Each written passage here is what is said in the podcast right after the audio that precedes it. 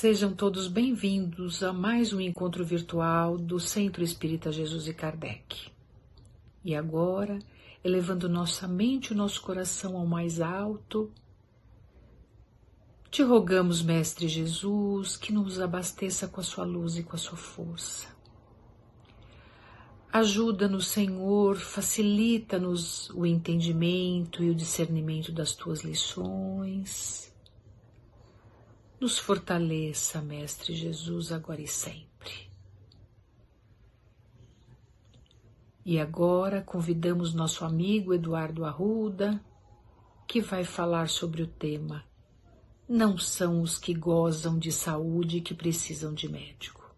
Caras irmãs, caros irmãos de doutrina, que a paz do nosso Mestre Jesus esteja conosco. Hoje nós vamos conversar sobre o tema não são os que gozam de saúde que precisam de médico. É um estudo que está encartado no capítulo 24 do Evangelho segundo o Espiritismo. Kardec traz para análise uma passagem do Evangelho de Mateus, capítulo 9, versículos de 10 a 12. Pois bem, Jesus, com seus discípulos, e pessoas do povo, sempre cercado, ele se dirige em direção a um paralítico, percebendo que ele era um homem dotado de muita fé, portador de muito sofrimento, mas um homem de muita fé. E então ele se vira para esse paralítico e diz: Filho, tem bom ânimo, perdoados te são os teus pecados. E os publicanos, que ali cercavam Jesus e esperavam qualquer vacilo do Mestre para poder acusá-lo, começam a gritar blasfêmia, blasfêmia. Jesus, sabendo da maldade que existia nessas pessoas, afirma: O que é mais fácil dizer? Perdoados te são os teus pecados? Ou dizer: Levanta-te e anda? E Jesus, para mostrar sua autoridade, se vira para o paralítico e diz: Levanta-te, toma tua cama e vai para a tua casa. O paralítico, então, envolvido pelo Mestre, pela bondade de Jesus, se levanta, pega suas coisas e vai embora. E aquilo chama a atenção de todos que estão à volta ficam maravilhados com a cura do paralítico e com a ação do Mestre Jesus. Então Jesus se dirige ao coletor de impostos que ali se encontrava. Era Mateus, que será, será a partir de então um, um dos discípulos do Mestre. E Mateus convida Jesus e os seus amigos fariseus, publicanos e aqueles que estavam naquele momento para ceiar em sua casa. E o Evangelho de Mateus continua da seguinte forma: E aconteceu que, estando Jesus assentado à mesa numa casa, eis que, vindo muitos publicanos e pecadores, se assentaram a comer com ele e com seus discípulos. E vendo isto, os fariseus diziam a seus discípulos: por que come o vosso mestre com os publicanos e pecadores?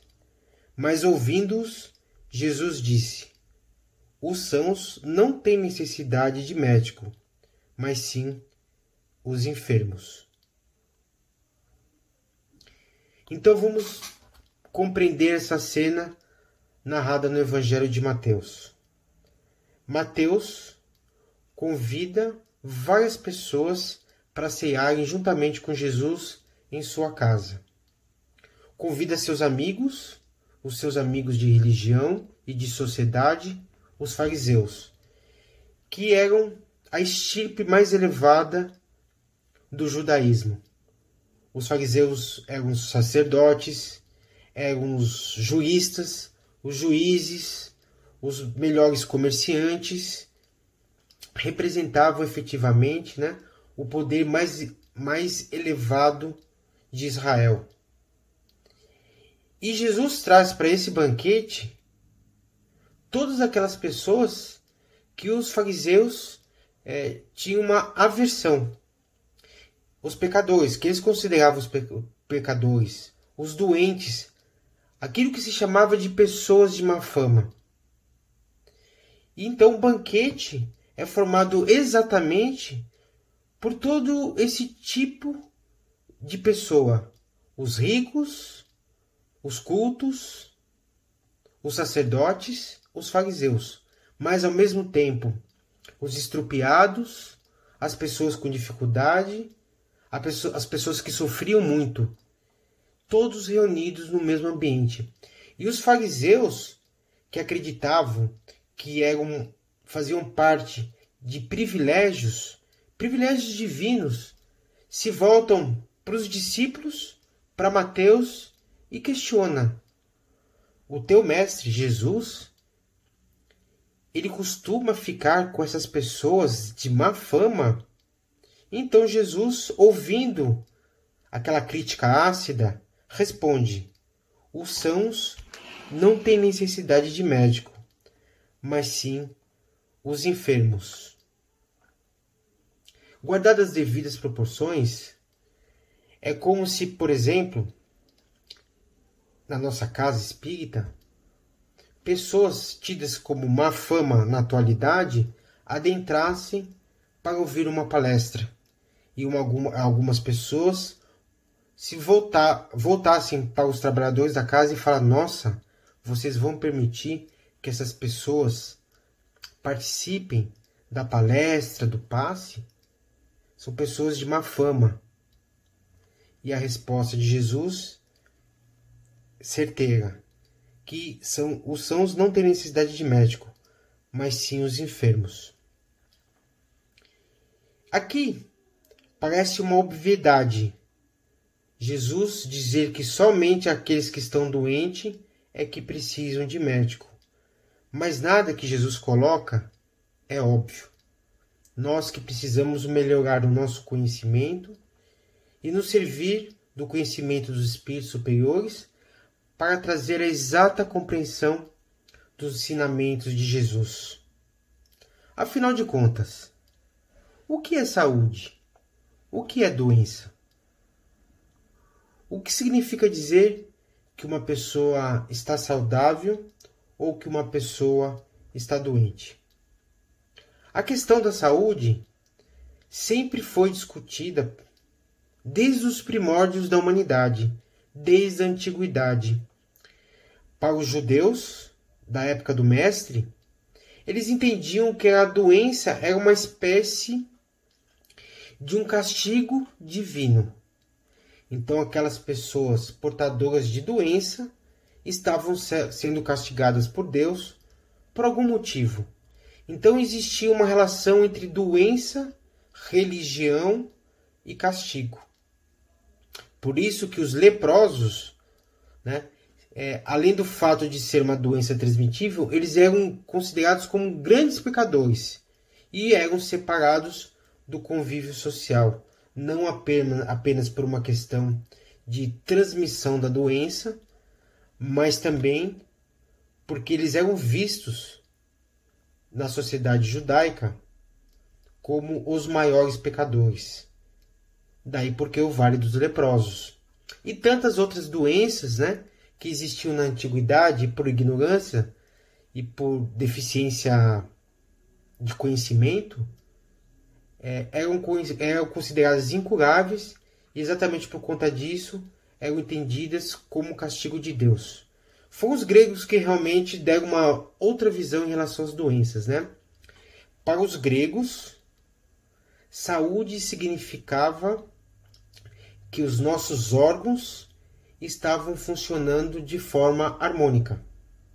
E veja que este conceito subsistiu até poucos anos atrás.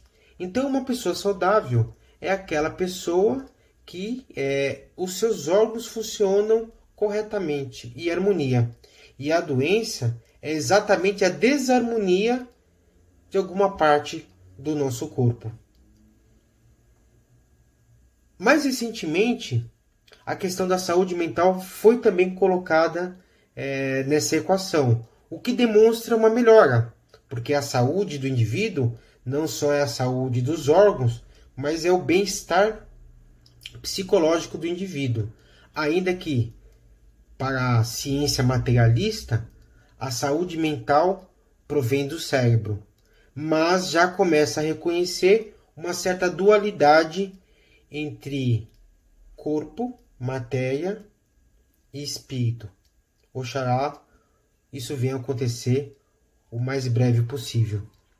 Mas voltando a esse conceito, saúde é a harmonia dos órgãos, doença a desarmonia de alguma parte do nosso corpo, ainda que seja do nosso cérebro.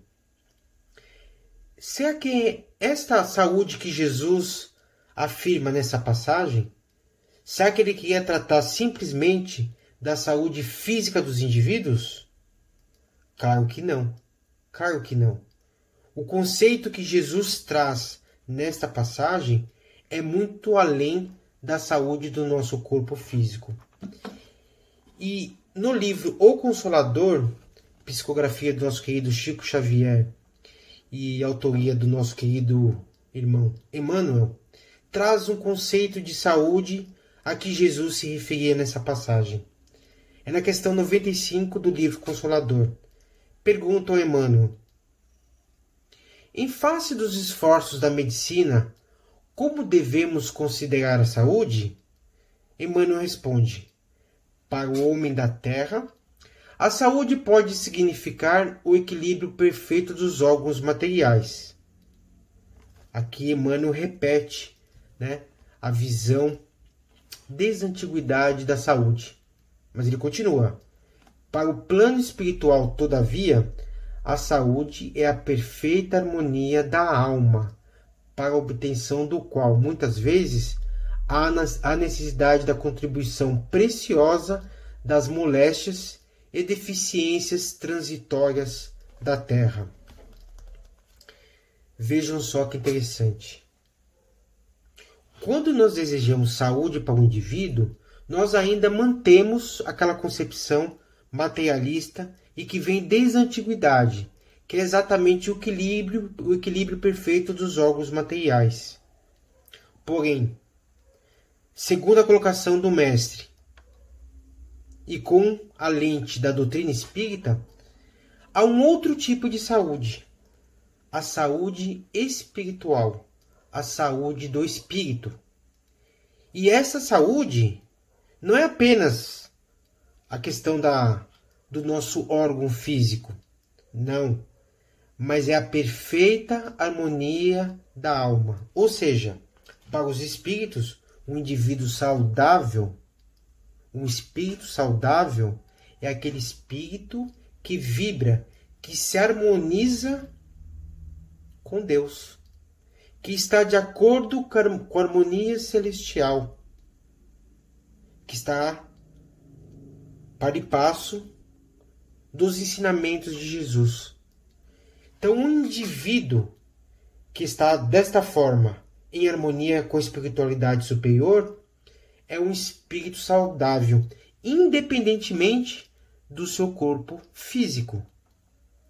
Ainda que ele tenha um corpo em que seus órgãos estão desarmônicos, não estão funcionais, ou seja, estão doentes, se sua alma, se seu espírito está em, de acordo com as leis divinas, com a consciência tranquila, se o indivíduo é uma pessoa que faz o bem, deseja o bem, trabalha para o bem, ele é um indivíduo saudável.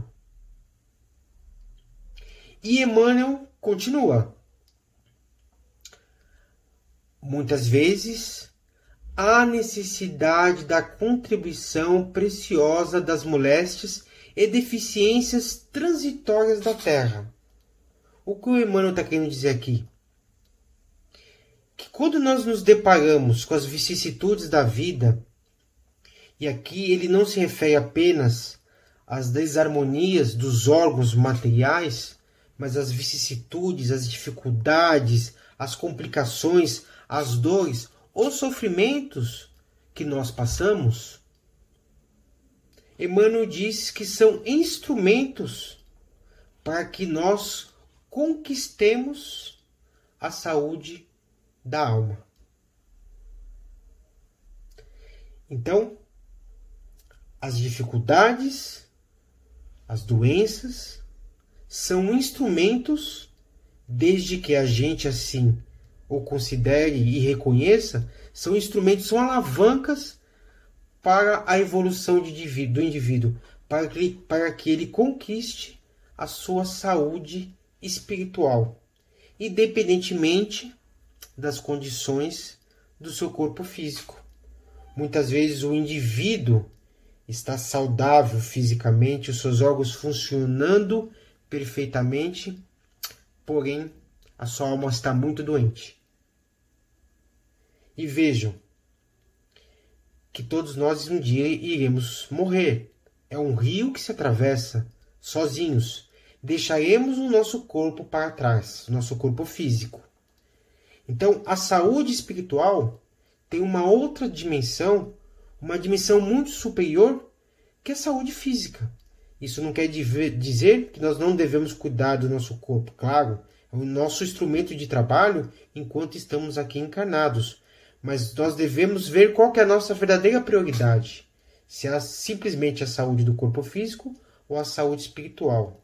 Voltando, muitas vezes o indivíduo está com o corpo danificado, em desarmonia, mas seu espírito está saudável. E desencarnando, deixará aquele corpo problemático que lhe serviu de experiências, até mesmo de mata-borrão, de experiências anteriores, de expiações, se ele bem suportou as suas provas, retornará à pátria espiritual muito mais saudável do que quando reencarnou. Porém, se nós nos preocupamos somente com o nosso bem-estar físico, deixando de lado o nosso burilamento espiritual, deixando de lado a busca das questões morais, do nosso melhoramento, podemos ter um corpo perfeito, que um dia voltará para suas origens. E como ficará nosso espírito? Como retornaremos ao mundo espiritual? Provavelmente doentes da alma. Então, nesta passagem, Jesus faz essa diferenciação da, da saúde espiritual e sentencia que aqueles que são sãos não têm necessidade de médico, mas sim os enfermos. Obviamente, todos que ali estavam possuíam um certo grau de doença espiritual. Somente Jesus tinha saúde plena, a saúde espiritual plena. Mas todos que ali estavam, fariseus, publicanos, os estropiados, as pessoas de má fama, eram doentes.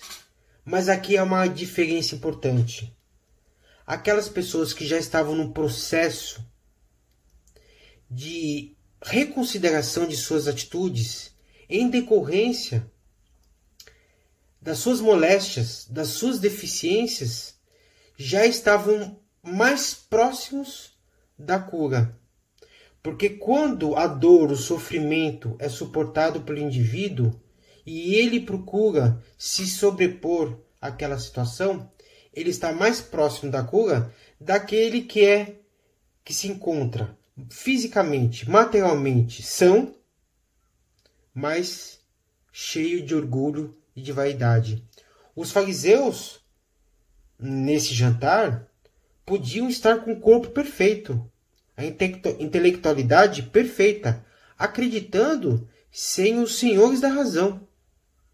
Mas, na verdade, estavam doentes pelo orgulho e a vaidade, já aqueles que estavam sofrendo e estavam à procura de Jesus, e estavam ali por conta de Jesus, e queriam ouvir a sua palavra, estar próximo do Mestre, modificar suas ações, procurar o consolo, estes estavam mais próximos da cura. Então, minhas irmãs, meus irmãos, quando nós vemos essas moléstias, nós, devemos analisar não apenas sobre o aspecto da matéria, mas também sobre o aspecto da espiritualidade superior. Procurar compreender que são ferramentas muitas vezes necessárias que Deus nos dá para que a gente possa repensar nossos valores e mudarmos de atitude. É o mesmo que ocorre, de certa forma, com a questão da mediunidade. Nós sabemos que a mediunidade é uma ferramenta evolutiva do ser humano. Médios são todos aqueles que servem de intermediários entre o mundo espiritual e o mundo físico. Todos nós podemos nos chamar de médios, mas aqueles que são médios ostensivos, né? Que, que Kardec então chama de que são médios é, ostensivos. Esses indivíduos, né, possuem essa ferramenta. E para que eles possuem essa ferramenta? Porque a espiritualidade concede essa ferramenta exatamente para alavancar o progresso espiritual do indivíduo. Porque é uma oportunidade que ele possui, tendo contato com a espiritualidade, de refletir e repensar os seus valores. Muitas vezes quebrar uma cadeia trazida pela materialidade, da negação da divindade e do mundo espiritual.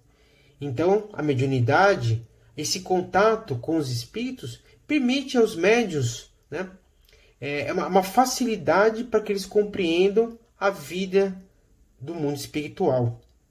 Também é uma oportunidade, como a mediunidade está espalhada por toda a sociedade, é uma oportunidade que a palavra, as ações do mundo espiritual alcance a todos dentro da sociedade, sem qualquer privilégios, ricos e pobres, então, a mediunidade permite essa posição, porque médios nasce, nascem em todas as camadas sociais. Então, a mediunidade é uma ferramenta importante. Muitas vezes se questiona como é que Deus, tão bondoso e misericordioso, que quer a evolução dos seus filhos, concede essa ferramenta às vezes para espíritos, pessoas difíceis, complicadas, incultas ou até mesmo que fazem mau uso dessa ferramenta. É a mesma, é da mesma forma que nós repetimos esta passagem para Mateus, de Mateus, que os médicos são destinados aos doentes. Sendo a mediunidade uma ferramenta evolutiva, as pessoas que por algum motivo estão complicadas nesse seu caminhar podem se utilizar da mediunidade como alavanca da sua redenção e retomar o processo evolutivo, muitas vezes estagnados por séculos e séculos. É claro que todos nós responderemos pelas nossas atitudes. E os médios responderão pelo mau uso dessa ferramenta. Todavia, é uma ferramenta importantíssima que Deus concede às pessoas, boas ou más. A ideia é sempre a mesma, de permitir que o homem, através do homem, possa retornar ao caminho do bem. A questão é: quanto nós estamos próximos da saúde ensinada por Jesus? Que possamos, todos nós, médios ou não, passando por dificuldades ou não, passando por vicissitudes as mais variáveis, que a gente possa ter um olhar mais profundo, mais verticalizado da nossa situação e possamos utilizar essas dificuldades que a gente acha que são dificuldades, na verdade, como instrumentos de reflexão. e sigamos em frente, rumo ao Mestre, para que possamos cada vez mais sermos indivíduos saudáveis de espírito. Obrigado. Agradecemos ao nosso irmão pela ajuda nas reflexões do Evangelho dessa noite. E elevando nosso pensamento ao alto, agradecemos ao Mestre Jesus pela tua ajuda e pelo teu amparo, e te pedimos que nos fortaleça sempre com sentimentos e atitudes mais nobres. Te agradecemos, Senhor, pela tua luz, te agradecemos, Senhor, pelo teu amor. Que assim seja.